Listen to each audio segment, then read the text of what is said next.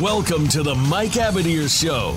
You'll want to sit tight this hour as hosts Mike Abadir and co-host Gino Bacola talk to the experts, celebrities, and figures from the worlds of sports and business of sports. We cover the N F L, baseball, basketball, soccer, and horse racing, so we have all of the bases covered. Now, we just need your participation. Here is your host, Mike Abadir. Here we are on January the twenty-third, two thousand twenty. This is the Mike Abadir Show. And, Mike, this is uh, generally one of my favorite because we get to talk a little bit of uh, of the W W E Royal Rumble on that in-between week between the Super Bowl um, and the conference championship games. But there's a lot going on as far as uh, other sports stories. Last night, we were just kind of talking off air a little bit. We saw a big debut of Zion Williamson in the N B A, the number one overall pick from, from this year's draft. And you were saying you didn't even get a chance to catch him quite yet. You want me to, you want to give you a little bit of what happened? Yeah, I mean, I, I hear overall, I mean, they're calling it a stellar debut, but I didn't get a chance to uh, really feel it out. Um, so I, I I was reading, looks like he was playing in spurts. Yes. Is that, is that, is that just because of his injury? It's kind of yeah. like a load management type thing? Yeah, so they, they wanted to make sure that he just goes like three or four minutes at a time, and then he comes out three or four minutes at a time, then he comes out, which is really hard in a basketball game to try to get any rhythm, right, and rotation. Like you're in there for, you know, maybe, what, four or five times up and down the court for your team, and then that's it, and then you come out. And what was crazy is that New Orleans team has actually been playing really well as of late, and they're kind of among this group of teams that are battling for a playoff spot. So now that he's kind of like, he kind of, they they were struggling, they were down, he kind of like threw off their rhythm. You could tell like everyone is kind of focused on Zion, and they weren't really worried about, you know, or they weren't really talking, or even like Brandon Ingram was off. He's basically been an all-star this year. He's been awesome. Lonzo's been pretty good. He was kind of off. And honestly, if you were watching and you were someone that was a like a Zion hater through the first three quarters, you were probably smiling going, man, he looks big. He looks slow. And it, it's his first game back, right? So you know that, but he just looked very tentative. Sometimes players get hurt, and then, you know, they're never able to kind of use that confidence, especially a player with some type of explosion. And and then it's like anything, it just takes like seeing the ball go in the bucket to kind of start to build that confidence a little bit. And he, he was, they were basically just giving him a three-point shot. Like nobody was up in his face playing defense on him at the three. They were forcing him to try to make a three. And then in the fourth quarter, he drills one, and then he drills two, and then he drills three, and he hits four three pointers. In the he had a, his his little spurt in the fourth quarter was insane.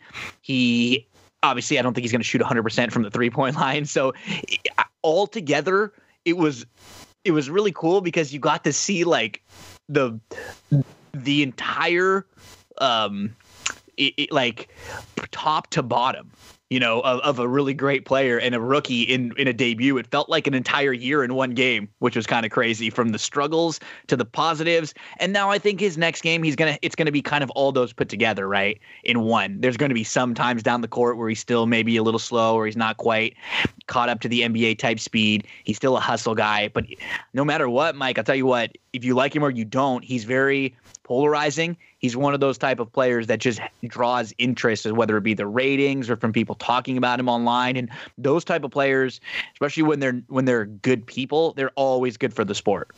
So you said uh, it was like an entire season in one game. Let's talk about the season. And uh, we were already past the midway point. The uh, Pelicans are seventeen and twenty-eight, so they played forty-five games thus far. When you look at the Western Conference, there are seven teams that are well above five hundred. The seventh seed right now would be O K C. They're seven games above five hundred. Everybody else is above. Then you have the eighth seed where, where you have the San Antonio Spurs. They're three games under. And that would mean that they're fourteen and a half out. The Pelicans are eighteen and a half out. So we got a four game spread and three teams above the Pelicans. My question for you is this. I know it's kind of a long winded entry point to the question, but is he good enough, do you think, as a rookie, that he can elevate them above three teams and to be able to catch up or be in the running like in the last week of the season when they have another game against the Spurs that it's for that last playoff seed? See, I, I don't – let me say this. I don't – they're they can they can get there. And I don't know if they if they get there, it's all going to be because of him. But I do think any of these five teams, like the Spurs, the Grizzlies, the Blazers, the Suns, the Pelicans, they're going to – seems like it's going to be them kind of battling it out for that final spot. Sure. I wouldn't be shocked if the Pelicans were to get that spot. I just don't know if it – if for the rest of this season, the Zion stuff might be a little bit more of a distraction, because are we going to get – to really ever see him to the point where he's playing thirty-five to forty minutes if in a big game that mattered? Are we going to get to see him to the point where he's playing back-to-back games if they mattered?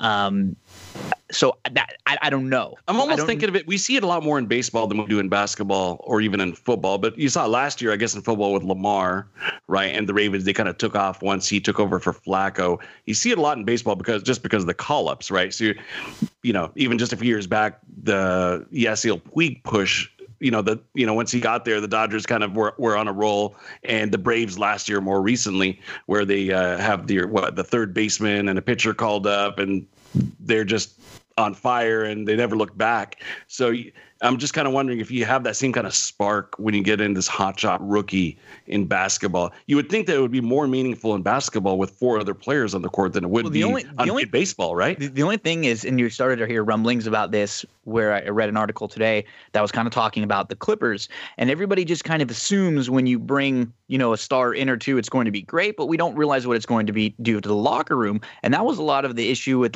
people would say with LeBron and, and what he brings, and now Anthony Davis in there, and that's going to happen to the Lakers, and it really hasn't. And there's actually been some rumblings that some of the Clippers players don't really like how Paul George and Kawhi Leonard kind of get to do whatever they want. Um, and and I I almost wonder if that may be some maybe the case in, in New Orleans now. Well, I'm going to make I a think... really really big assumption, okay? And we know all know assuming makes a you know a what you know what out of you and me, but I'm going to make an assumption that a Duke player you wouldn't have that issue with. Anybody else maybe. Have you noticed that Duke guys, typically speaking, you know, I know Kyrie or, you know, there's some exceptions, of course, but I think, and that's a big testament to Coach K. You know, he produces professionals. Obviously, you have to be a little bit smarter to go to Duke, you know, kind of like a Stanford effect. But I, I think from it's it's a, such a basketball factory. They train them to be pros, you know, probably unlike any other, don't you think? Yeah, and I don't even know if it is necessarily something that Zion himself, like, projects, if it's just kind of the whole bigger than him. You like a perfect example. So this morning, and I they're being really good sports about it, and they were joking, but like Brandon Ingram had a really bad game last night um, in the Zion game. He just was missing. It wasn't like he was turning the ball. He just was missing shots, just missing a lot of shots that he would make. I don't think there was anything more to it. But apparently this morning when they were in like shoot around, Zion and Lon- or Lonzo and Ingram were there. And when In- they were kind of having a shooting contest that they do when they warm up for practice. And as, as Ingram was shooting, Lonzo was chanting, "We want Zion, we want Zion," because that's what they were chanting last night in the game after, you know, he goes on this crazy little run. He puts up, you know, like seventeen points in that little spurt, and then they have to pull him out of the game because it's his time is up. And so then the crowd is like pissed. The announcers are pissed. They're all saying, "Put him back in the game. You're, you're telling me an extra three minutes is going to hurt?" Because he he did really bring them right back in the game. It was at a pivotal point in the fourth quarter where the game was tight, and then you take him out of the game now. And and so then the, obviously the crowd's chanting, "We want Zion," and poor Ingram's poor Ingram, who's, you know, averaging twenty-five points a game this year. He's dribbled the ball off the court, and they're chanting, "We want Zion." And I don't think he took it personally, but it's just one of those things that, yeah, a team and these young guys that are, are kind of starting to play well, and now you have to add another completely different variable right into the middle of it. Are and there's sometimes there's a little bit of jealousy, right? A little bit of envy, yeah, like, hey, sure. I've been in the league for X many years, and now you got this guy who's, you know, he's been in here for for you know twenty-eight minutes so far, or, yeah. or eighteen minutes so far, and, sure. and he's getting this kind of love. What the, you know? So I get that aspect of things. It'll be interesting to see what um you know how this all unfolds. I know we kind of have a lot to talk about before we get into the W W E Royal Rumble show. Yeah, let's talk about the N F L game last week, because we'll I'm sure we'll break it all down next week when yes. we have like our Super Bowl show. But for as far as the two conference championship games, like I don't think I was the results definitely weren't surprising. The result of either game isn't surprising. I was just, again, like a little bit more surprised with the approach, I think, from Green Bay, in that when you have to go on the road and play a team that, you know, on paper, you're you're, you're the underdog, don't you feel like you have to kind of take some like aggressive uh, chances or approaches? And it felt like Green Bay had the opportunity to do that right off the bat. They had a fourth and one at midfield. They had already moved the ball better against San Francisco than they did in, in like three or four drives against them the first time. They got to the point where it's like, okay, we have a little momentum here. Maybe we get a first down and, and we can get a score, we can get on top of them, and we we don't have to necessarily worry about just dealing with that running game throughout. And they didn't go for it. And Gino, I, honestly, Gino I felt up. I thought the game was over right then. The game plan was horrible. I thought the Here's game was the thing. over. Right You're then. going into this game knowing that their head coach and their offensive coordinator are fearful of throwing the ball. Let's face it. Let's just call it how it is. They're like, we're not going to let our quarterback beat us by turning over the ball, by pick sixes, things of that nature. That's the only explanation. I don't care how good of a running game you have for throwing the ball eight times in a conference championship. And I don't remember how many the week before, but it wasn't much either. Right. So now let's talk about that. Just you and I as, as, as friends, as commentators, as observers, you know, what does that tell you? That, that tells you that they don't want him to make mistakes, and they really don't want to fall behind. You got to go for it on that fourth and one. Your only way, the only, your only chance to win on the road in a playoff game, you know, against the top seed, is to take some chances and to put up some points and put them up early. You have to put them up early. Forget about this feeling out your opponent and we're going to play the game of field position and all that kind of stuff. Green Bay's defense isn't good enough to do that, and their offense isn't good enough either. So, yeah, I'm with you one hundred percent. I thought the game plan was horrible. And keep something in mind, man. I'll be the first to admit, I've been calling both Green Bay and San Francisco frauds for a long time. I know that's kind of a dramatic word, but I haven't believed in either of them. And so, lucky me, they both end up facing each other as, as the, the final two teams remaining in the N F C. I've been wrong about both those teams all year long. They surprised me all year long. I still don't buy into San Francisco because they can't throw the ball. Let me take that back. They can throw the ball. They can move the ball. They can get yards, but I, I feel that they make too many mistakes, even down to the receivers. I don't trust those guys not fumbling the ball either. So that's why this Super Bowl is going to be fascinating to me. Yeah, dude, I'm I'm I'm really excited for the matchup, and I've been with you. Like, I've been the first to admit I've been really wrong on, on the 49ers most of the year, as as most of us were. I think their over-under was seven and a half or eight. Their win total posted before the season, right? This is the team that had, had won, had the biggest turnaround like in N F L history off of their three previous seasons. And to me, and it, it happened again in this game, and it happened in both their playoff games, and this is what happened to them throughout most of the year. Now, there's There's a part of it where they have an amazing defense and they're very well coached. And so they stick to their game plans and they hit you and they hit you hard. But I've been really frustrated because I felt like most of the year teams go in there and beat themselves. Yeah. And it's hard, it's hard to, to gauge and to analyze a team that way. That has just been very, I don't want to say lucky, but has been fortunate to where I don't think Now, I don't think the Packers were great either, but I think there's a better version of the Packers than the one we saw this week. Agreed. I don't think I don't think the Vikings are like the best team in the N F L, but I think there's a much better version of the Vikings than the one we saw against them. I don't think the Cleveland Browns were, are like an amazing team, but there was a much better version of the Cleveland Browns than we saw play the 49ers this year. I don't, and I say that when you go back and you look at like their schedule, you're like, man, they really didn't play well against the 49ers. And some of it is the 49ers, right? When you have a good defense, and I think I'm I'm going to give them even more credit now than I ever have, because maybe their defense is so good that they're the type of defense that makes you think about them even on the plays they don't make, right? They get inside your head and they kind of force you to make a bad play, or they kind of force you to get out of your comfort zone. Because, you know, in the games where they've actually played against good teams or teams who played well, they were I, I, I looked at the 49ers as a pretty solid team. We saw them kind of lose to Baltimore and then beat New Orleans, and we saw them split with the Seattle games where they probably could have won both or they could have lost both. And then we saw them kind of slip up against Atlanta. Everybody has a slip up once or twice, but there were so many times where I was like, man, this was a terrible effort from Green Bay, and that really doesn't have anything – to me, it wasn't as much of like having to do with the 49ers. Every time I watched the 49ers play, my takeaways were, man, the team that played them just really had a bad week again. Yeah, I mean, I, I agree with everything that you're saying, man. And you, you know, you're talking about the defense. Let's let's get a little bit more specific. Their D-line – I mean, their front seven overall and, and their o- offensive line – if they win the Super Bowl, they should get two rings apiece. because this San Francisco 49ers team is built on their play at the line of scrimmage. That's there's there's no doubt about. I mean, how do you even plug in whomever you want at the running back position and rush for a couple hundred yards? It, it doesn't even make sense to me. You know what I mean? A guy that's been passed around for six, seven teams, and I've represent I've represented guys like that. And I'll tell you, to a man, all of them feel that they could do it, and and that they weren't on the right system. And this is proof in the pudding, man. You have a stellar O line doing their thing, great run blocking, offensive line, and we're seeing less and less of those in the league as time goes on. Good run blocking. Most of them are good pass blocking as they get into the N F L, not run blocking. And so, all the credit in the world to Lynch and Shanahan. They've done a ri- ridiculously good job. Like you said, we'll talk more about it next week.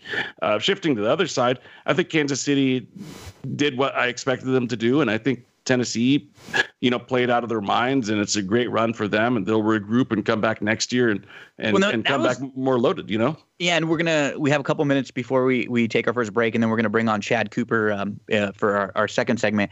That was kind of what was, to me, what makes Kansas City really scary is that didn't it seem like, you know, Tennessee was playing really well, especially in the first half? Like, they were doing everything. They were completely executing their game plan.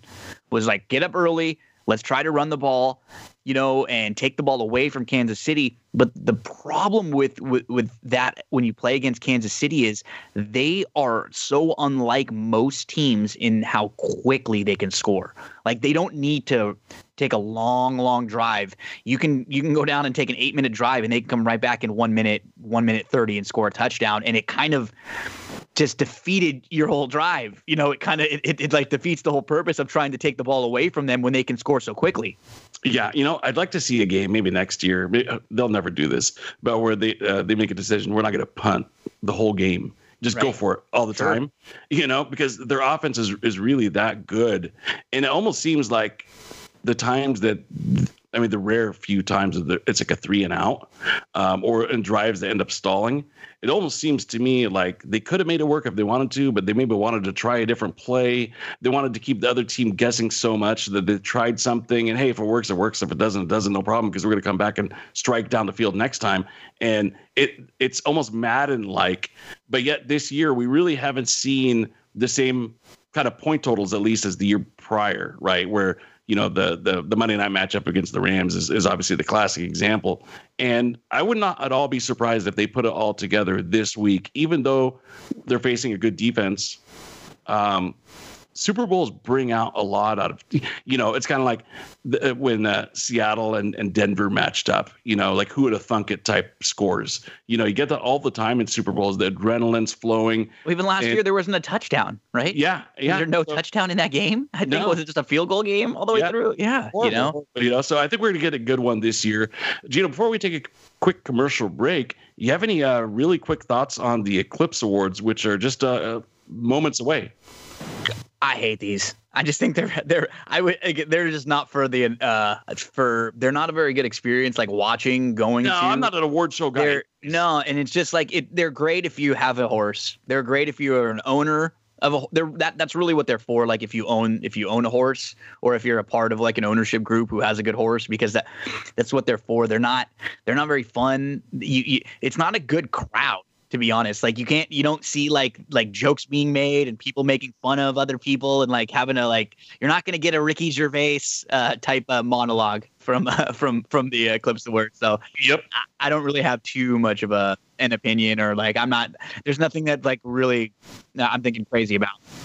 Yep, I'm with you there. Hey Gino, let's take a, a quick commercial break and we'll come back with Chad Cooper.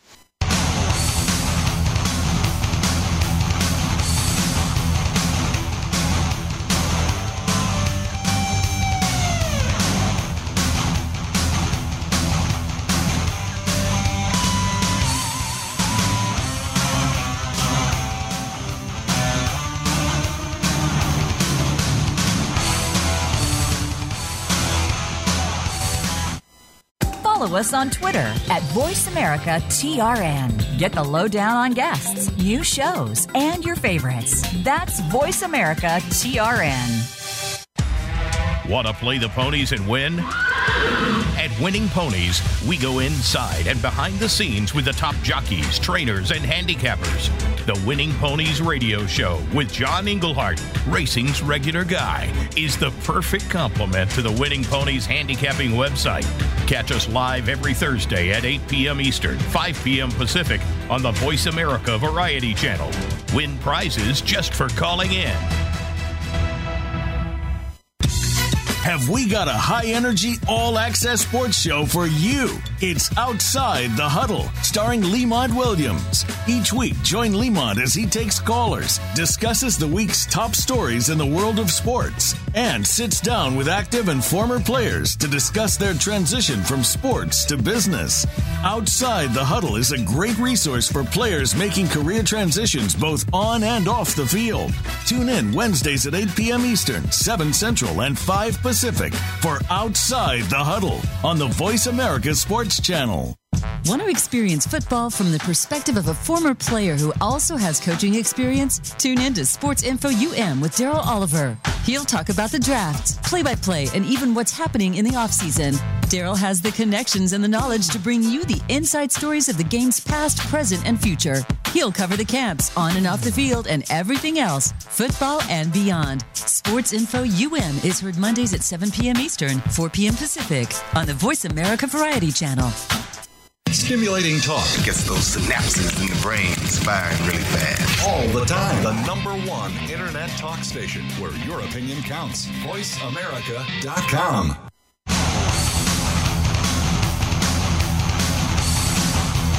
This is the Mike Abadir Show. If you want to call in today, we can be reached at one eight six six, four seven two, five seven eight eight. That's one eight six six, four seven two, five seven eight eight. Or send an email to mike at the mike abadir show dot com. Now, back to this week's program.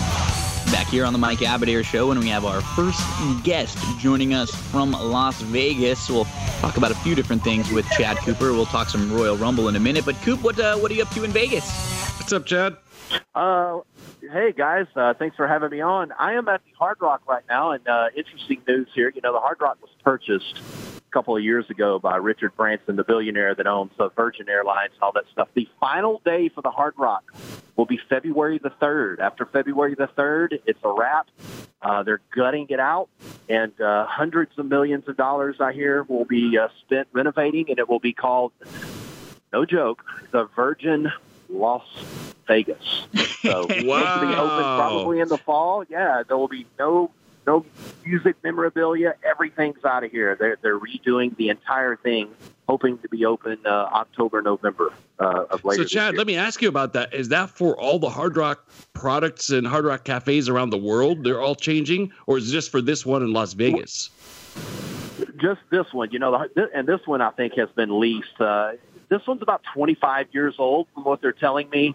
Uh, it was purchased a couple of years ago, and uh, it just basically had run its course. This was. Uh, You know, they, they were one of the first properties in Las Vegas to start doing the uh, the summer pool parties with rehab. Oh, yeah. I think it was on maybe Spike T V or True T V, whatever it was.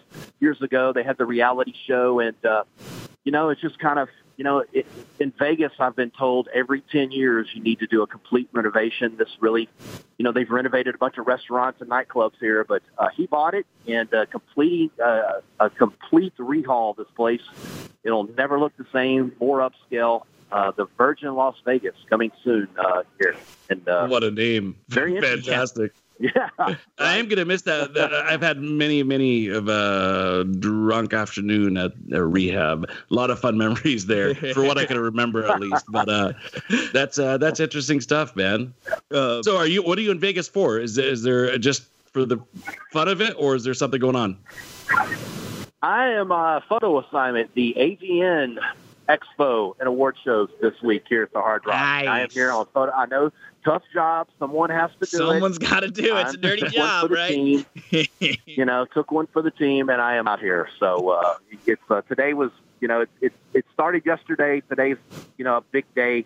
Most of the public starts coming in, and uh, it's, it's it's craziness around here. So talk about overlap. I think it's the uh, you have that going on the same weekend as the National Handicapping competition, I, I think, over there, right? There's probably a lot of uh, overlap in the customers. Well, with yeah, the... you, you, you have three or four. They, they said three, you know, fifty to sixty, seventy thousand people outside are here this week. You have the SHOT Show, which is, you know, this big world dealers uh, of all guns. It's not open to the public, uh, gun manufacturers. And then uh, you have one of their biggest that's going on at the convention center now is the Home and Builders Expo. And it is uh, madhouse from concrete, windows, roofers, you name it. They're in town this weekend. So it is, uh, it's uh, very crowded, very crowded here. Well, before we get into Royal Rumble, a couple of actually really interesting things that you might be able to to give us a little bit. First of all, I didn't even think about this, but you were kind of right in in there, that uh, Zion area. What has the buzz kind of been like leading up to Zion? It's probably been really disappointing not getting him to play. And then from the people that you know that are around the Pelicans, uh, how do they feel about uh, about Zion's debut last night? Uh, there was there was a there was a little disappointment. Um, you know, they're not. Ex- you know, I think those close to the team know not to expect a whole lot. I think they made a very big deal about a little of nothing, as you you know as you can tell if you watched the game last night. Uh, you know, he is uh, the chosen one.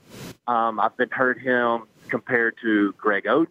I've been heard uh, him compared to the. the next Messiah for, for New Orleans. But there is a concern that, uh, you know, I'm standing right here and talking to you on the phone, and uh, the comedian Ari Spears is just kind of oh. looking at me. So very, very strange. Maybe he can do a Mike Tyson uh, gimmick for us. But anyway, um, you know, uh, there's there's some concern, you know, the way he's built. Uh, can he handle, uh, you know, a schedule like this? And, uh, you know, is he the next Greg Oden? All that promise, you know, injury. Uh, but uh, there there was a lot to be left for us after last night. So only time will tell. Okay, so let's let's get into now your thoughts on the Astros before we jump into the Royal Rumble, because you're an Astros oh, fan. Boy. So sure, so you sure. know, like, what are just kind of what are overall what are you thinking about, like, everything that come out? Just give us some of the like some of your thoughts, positive, negative, whatever they are. And also, what well, what, what are the locals' feelings about it too? I want to hear what kind of what and sure. what is Houstonians saying. This is a safe space for you, Chad, because you got to remember, uh, Mike sure. is a Boston Red Sox fan, so he's been spinning everything positive as positive as possible, so it doesn't make the Red Sox look as bad. So this is a safe space for sure, you. Sure, sure. Uh, full disclosure: number one, I, I am a fan. Number two, I am a realist. Uh, I'm very disappointed. Um, disappointed at the fact that uh, you know. I think it's not maybe known as what everybody pretends to say it, but of course, if you know the history of baseball, there's probably been some sort of sign stealing, blah, blah, blah, you know, wherever, you know, word come out, Tony La Russa in Oakland did this, blah, blah, blah. Anyway, nonetheless, I think the Astros' biggest problem was uh, they were on the forefront of bragging of how great their technology was, that they, you know, they had built this great farm system. You know, they had all these statistics, but then, you know, they just kind of, like a bantam rooster, kind of put their chest out there and, and let everybody know. And I don't think they cared. Now, did the G M, Luno, know? You know, I don't know. You got to take his word for it. Did Hinch know? Absolutely he did. And uh, I think a lot of teams that they played knew about it. Um, you know, for one instance, you know, I, I've heard that, you know, Evan Gattis was up at bat one time, and it, it, whoever that, I think maybe they were playing the Padres in interleague, and the catcher knew what was going on, so he went out to the pitcher and said, hey, I'm not giving you signs. Um, but, you know, if you look at it, two thousand seventeen, the Astros weren't all that good at home, and, and there's no, I, I'm not taking up for them at all. Whatever they, they get, they get, but they weren't really that good at home. Now, as far as the locals, uh, you know, Houston is a baseball town. They weren't. They once were the Houston Oilers town. They ran off in the middle of the night. Yes, the Houston Rockets won a couple of titles in ninety-three and ninety-four. There's an asterisk.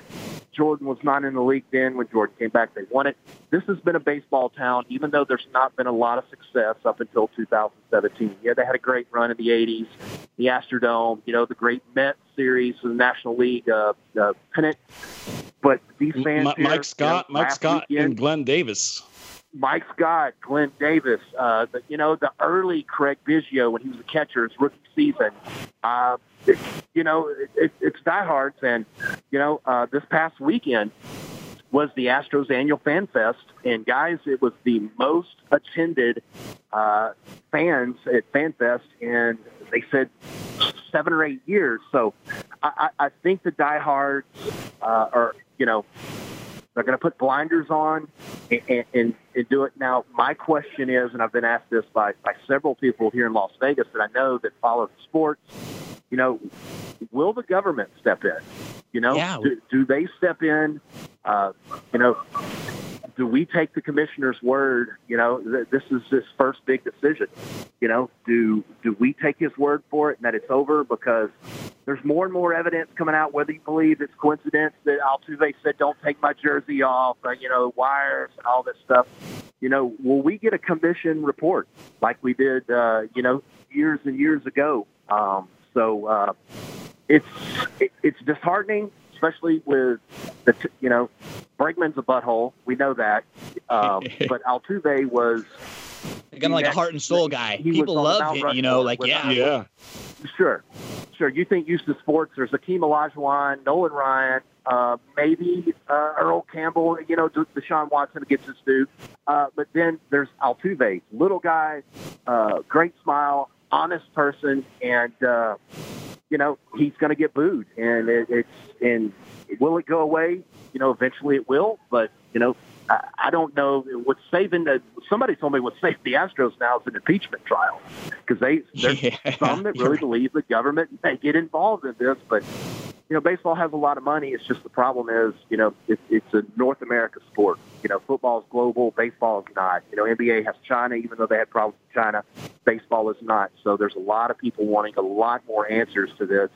And uh, will they take that title away from them? I doubt it, but. You know, it's uh, it, it sucks. It really does suck.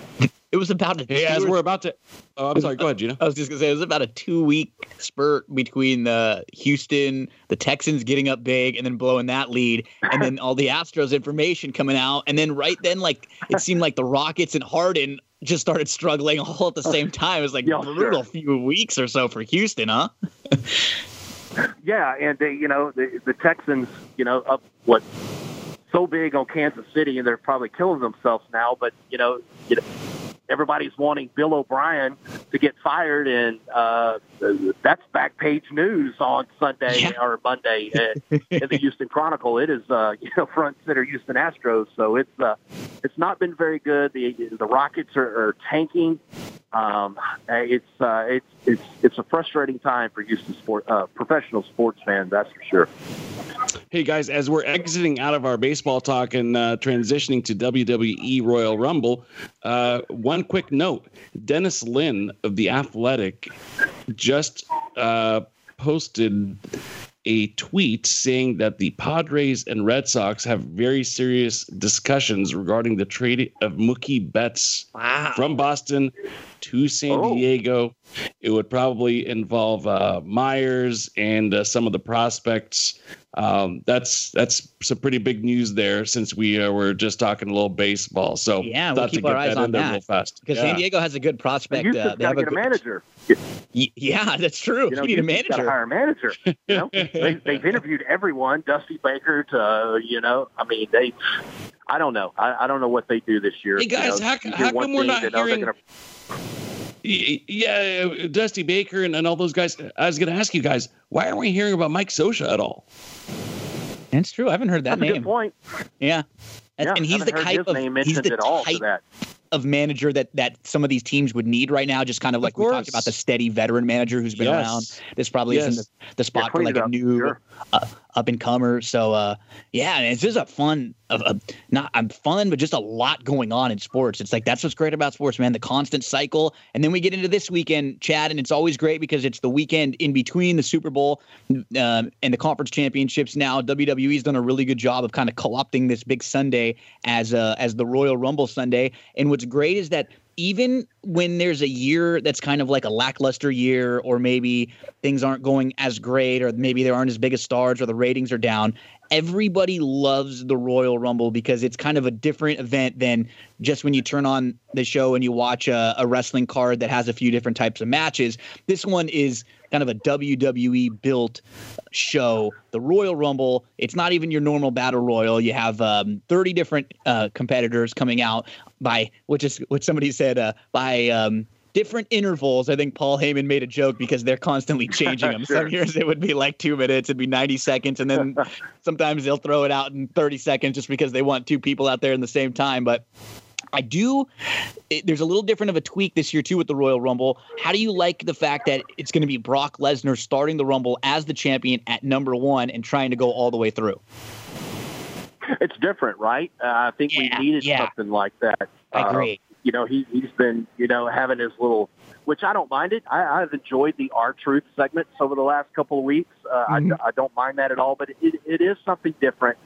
Uh, to see a champion of his magnitude uh, step up and, and be number one. And interesting to see, you know, how many people he's able to to eliminate. I don't, I can't remember what the record is. I don't know if Kane or Braun Strowman has re, you know ha, has set the record on that. But you would think there we're in for something spectacular with Brock making a long run in this, and uh, you know, it would be something if he wins it. You know, and, and has a shot to unify those titles. But I uh, don't know if we get that. But this ought to be very interesting, and I can't wait to see uh, you know, what he does in eliminating some of these, and the styles he's going to eliminate some of these guys in. Because this match brings out the, the absolute best in some of these guys. Kofi, to remember, you know, John Morrison, he's back. What he's been able to do in these Rumbles, these guys, you know, just keep from being eliminated. So it should be fun. Yeah, and Brock had a good interaction with uh, Ricochet, too. I'd love to see them just kind of sure. go at it for a few like seconds that. back and forth, just a contrast of styles. That, I think you you pointed out, what's been really good about, I think, the buildup to this Royal Rumble this year is that it's it's a little more unpredictable. It felt like the last maybe five years or so, you could really key in on just like one guy or gal who felt like, okay, they're probably the odds-on favorite to win the Royal Rumble. Like, it, it, it's most likely going to be them. And this year, now we're thinking about, okay, is it going to be Brock going the whole way through? And if it's not, is it going to be like eliminating Brock is almost as good as winning the Rumble? You know, if you have someone eliminate Brock and they don't even have to necessarily win the Royal Rumble to kind of set themselves up as the contender for Brock's belt, then you can have whoever else wins the Rumble going to be the contender for the Fiend or Daniel Bryan or whoever's going to be on the, you know, on the SmackDown side of things. So I like that there's different options. Let's go through some of them. So let's say, Let's say Brock does not win this Royal Rumble. Some of the, the top-tier contenders who have been kind of getting good push recently. I think you got to start with Roman Reigns. He's been out of the title picture for sure. a while. You could really see Roman winning it and going after either The Fiend or Brock, right? That would make sense. Yeah, and, I, and if you're handicapping it, uh, I'm sure he's probably uh, the odds-on favorite to win it, and uh, he, it may not be popular with some of the fans in W W E Universe, but, uh, you know, do we want to see him and Brock? You know, do we, you know, does he stay on the SmackDown side of things?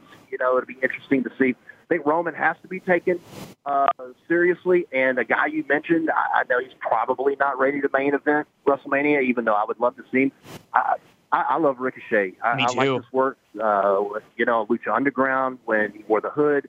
Um, This guy, I, I really, really like, and I like the way they've been pushing Drew McIntyre. Maybe Love sort that. of face, face-ish a little bit. You know, his little spat with Randy Orton. Drew McIntyre's at the top of his game. You know, uh, still looking at the main star guys. I think Kevin Owens, you know, Samoa Joe. Samoa Joe has been snake bit with injuries most of his W W E career. I'd like to see him get a run. But then, you know, there's going to be some N X T. Some N X T guys, you know, the big name, the, the big pop on N X T. Is Keith Lee. Will he win it? Probably not, but uh, he, he's a star that I would like to see him get a couple of moments with, maybe with maybe with Brock Lesnar. That would be something for fans in the W W E Universe to watch as we're watching it on the network. And one of the cool things about the Royal Rumble every year is the surprise element. I think we have twenty-three sure. or twenty-four um, different wrestlers uh, on the men's side that have been announced so far, and we know we're going to get a few surprises. Some of the rumors, I mean, there's been rumors the last month or two about Edge having another run here. He would be somebody that the crowd would absolutely go crazy for if he were to come out. What about someone like Caín Velásquez, who has a little bit of a history with Brock? We haven't seen Kane since that Saudi Arabia show. That might be a, a match that they want to set up for for WrestleMania. And then we get, you know, some of the legends where you'll get a, you know, like a, a Hacksaw Jim Duggan show up just to kind of pop the sure. crowd or so. That's kind of one of the, the really cool things about the Royal Rumble is that as they count down, we just never know who's coming out next. Right, I think we're probably going to get Booker T. You know, it's his hometown. You know, can you, you know, dig that, sucker? Yeah, I know him and Stevie Ray have kind of been, you know, back and forth with the Revival. Um, don't know if we'll get that match as a surprise match at Rumble. Maybe that could be a, a WrestleMania type moment, but I'm pretty sure we'll get Booker T. I love the Caín Velásquez. Uh, I think he's in it for sure. Do we? Do we? Is this the moment that? Uh, And the, the Living Color song, you know, Punk. hits, and, yeah. and we get a C M Punk moment, you yeah. know? So expect the unexpected. I love Kane in it. I, I love that. And I'd love to see Edge. I'll let these guys have some moments, you know, and leading up, because you have a big Saudi show that's coming up, right? Which, you know, that happens. Uh, it's going to happen here within the next couple of months. So they're going to build to that. And, of course, we're on the road to WrestleMania officially on Sunday. So give me uh, twenty seconds. Give me your prediction. Who's going to win the Rumble this year? And then the women's, they've only had four announced. So it's, it's harder to predict sure. that one because we're just going to see so many different. But if you have a thought on who you think might win that one, give us your predictions. Well, my, my gut feeling on the women's is going to be Shayna Baszler. I think she dropped the title on N X T to Rhea Ripley for a reason. I think she gets the push. I think maybe we see uh, uh, Ronda Rousey back in the Rumble. Uh, on the men's side, I hate to do it, but I, I you know, I, I want Ricochet, but I'm feeling so chalkish, and I think this is Roman years, uh, Roman Reigns' year to win it. But I think Shayna Baszler, I, I think she comes in and, and and and makes her moment here, and I think I think the W W E universe will will enjoy that. Chad Cooper, Flag Sports, The Examiner. Chad, we love when we talk to you and we can bounce all around, man. Thank you so, so much. And uh, have a nice time in Vegas. Don't work too hard over there, okay? Don't don't you, don't you hurt yourself, okay? Thanks for having me on, guys. Thanks, guys. Thanks, Chad. Okay, let's take a quick break. When we'll be back, we'll be uh, closing things out with Andrew Champagne.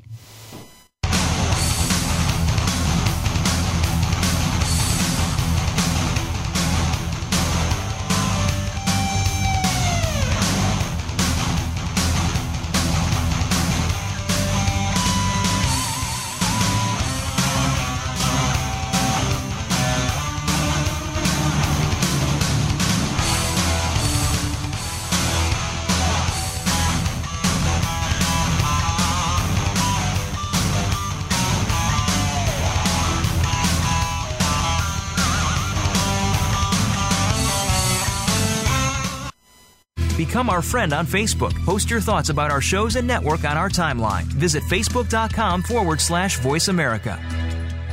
Racers and Rental Cars is the program for wannabe pro racers and those interested in the racing profession and automotive industry. Join hosts Cameron Foray and Don O'Neill as they take you behind the scenes with previews and review for race day. It's about the business as well as the fun. We've got the scoop, the guests, the discussion, and the W T F moments. All you need to do is bring your ears. Racers and Rental Cars, heard every Saturday at ten a.m. Pacific Time, one p.m. Eastern, right here on the Voice America Variety Channel.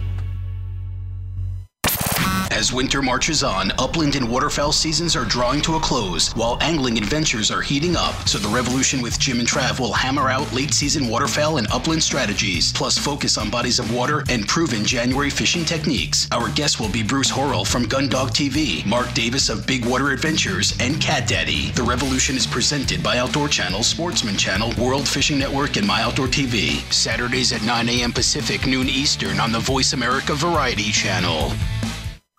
Streaming live. The leader in Internet talk radio. voice america dot com.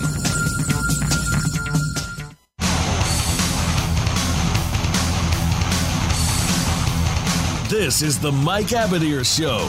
If you want to call in today, we can be reached at one eight six six, four seven two, five seven eight eight.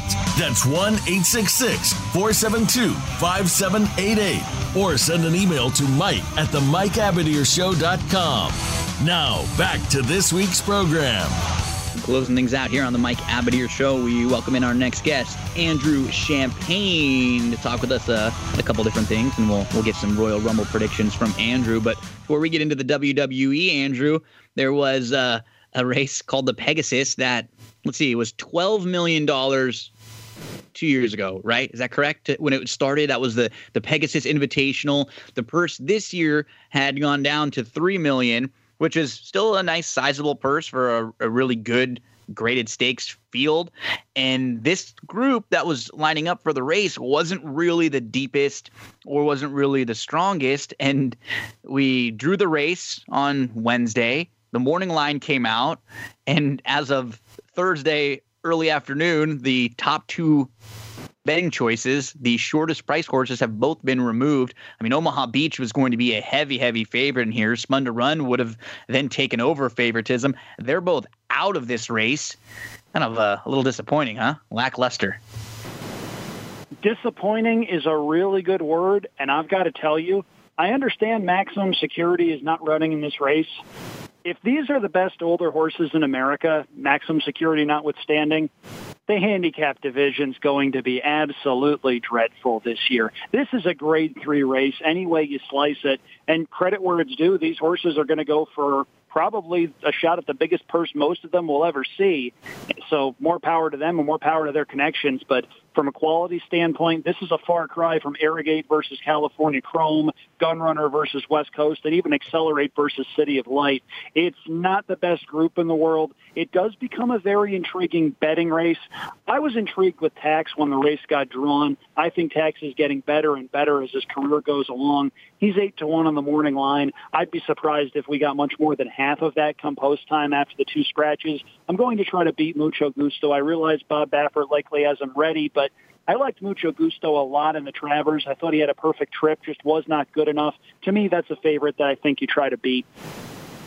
Well, that is uh, the Pegasus. But I will say before we, we jump in, I noticed that you've been um, um, on andrew champagne dot com, where you post a lot of your plays, whether they be sports plays or uh, or racing plays. You've been d- diving into Sam Houston a little too, which is nice. We were talking about the low takeout. And what I like about a track like Sam Houston – Um, and Oaklawn's opening up right now, too, um, on Friday, which is great. What What's nice about Sam Houston with the low takeout, and what I also like about Oaklawn, is there are these tracks where you get horses coming in from all over the place. And it makes it makes the handicapping part hard, but very fun when you're looking at horses. I, I think I tweeted out at Oaklawn in the, in the, fifth, uh, the final race on Uh, on Friday, you're literally getting horses coming in in a field of thirteen from ten different racetracks, which is which is kind of cool. So um, there, there's actually a lot of good racing going on right now, and we're starting to get to that point where we're we're about on the, like, every weekend will be a different racetrack in their Kentucky Derby prep. So whether it be a little bit lackluster at Gulfstream, it's actually starting to be that pretty good time of the year to keep an eye on, like, from week to week to week. There's certainly a lot to be excited about, and this is the time where I mentioned that the Eclipse Awards are starting up this evening. They're on third, the Thursday night. Uh, very proud of my buddy Joe Nevels, who's going to be taking home an Eclipse Award for his piece on Mount Pleasant Meadows. But going back to the racing section, you're right. There's generally something to be excited about most every weekend. It just turns out that this weekend it's not the Pegasus. A lot of gamblers probably much more excited about Sunday with that mandatory payout at Gulfstream and the Rainbow Six. Let's get yeah, Gino, by the way, really quickly, you mentioned Sam Houston. And uh, for any of our listeners that are big horse racing fans and, and players, man, I'll tell you, you mentioned the low takeout. Go back and look at the some of these pick three payouts. Now, they switched back takeout. to the, the yeah, they switched back to the dollar minimum. And uh, I'll tell you, man, you'll see like uh, you'll see. You'll go back and look at the results. You'll see like seven to two winner, and followed by a two to one, followed by a seven to two, paying like one hundred thirty-nine dollars. It's like, oh my God, I can't believe this. You know what I mean? Like, real I would quality. have played that a couple of times had I known something like that. You know, something like that. Golden Gate will pay like thirteen bucks on the fifty cents. Just a, you little, know? just a little extra back for your money. You know, we sure. don't realize how much that little extra back gets us, which is which is really great. And and Andrew, you've actually had a really good year so far, posting some of your sports plays too. Do you have a, an early thought or just kind of overall thought on the two teams that are going to be lining up uh, in uh, about a week and a half in the Super Bowl? I'm pretty intrigued by the total, actually. I think that's very dependent on the pace of the game. If the Chiefs control the pace of the game, the over-under is going to be blown to smithereens. If the 49ers control the pace of the game, they're going to go way under. I think this is something where you're not going to have to sweat the total if you play it. it's either going to go way over or way, way under. And if you're doing your research, something to certainly consider. And if you've got a strong feeling, I think that's where you can potentially make some money. Okay, let's. Uh, we only got about ten minutes left in the show, so let's jump into the Royal Rumble two thousand twenty. A few years ago now, there have been uh, two Rumbles. There's a men's uh, Royal Rumble and a women's Royal Rumble. It seems like the the W W E roster and the ta- um, and a lot of the the women, as far as the talent that they started bringing in, are are finally getting a little more focused. So it felt kind of right for them to get the opportunity to have a Royal Rumble, whereas years past, they I don't think they would have had thirty women, you know, on the roster uh, wrestling wise, and and that's uh, totally different now.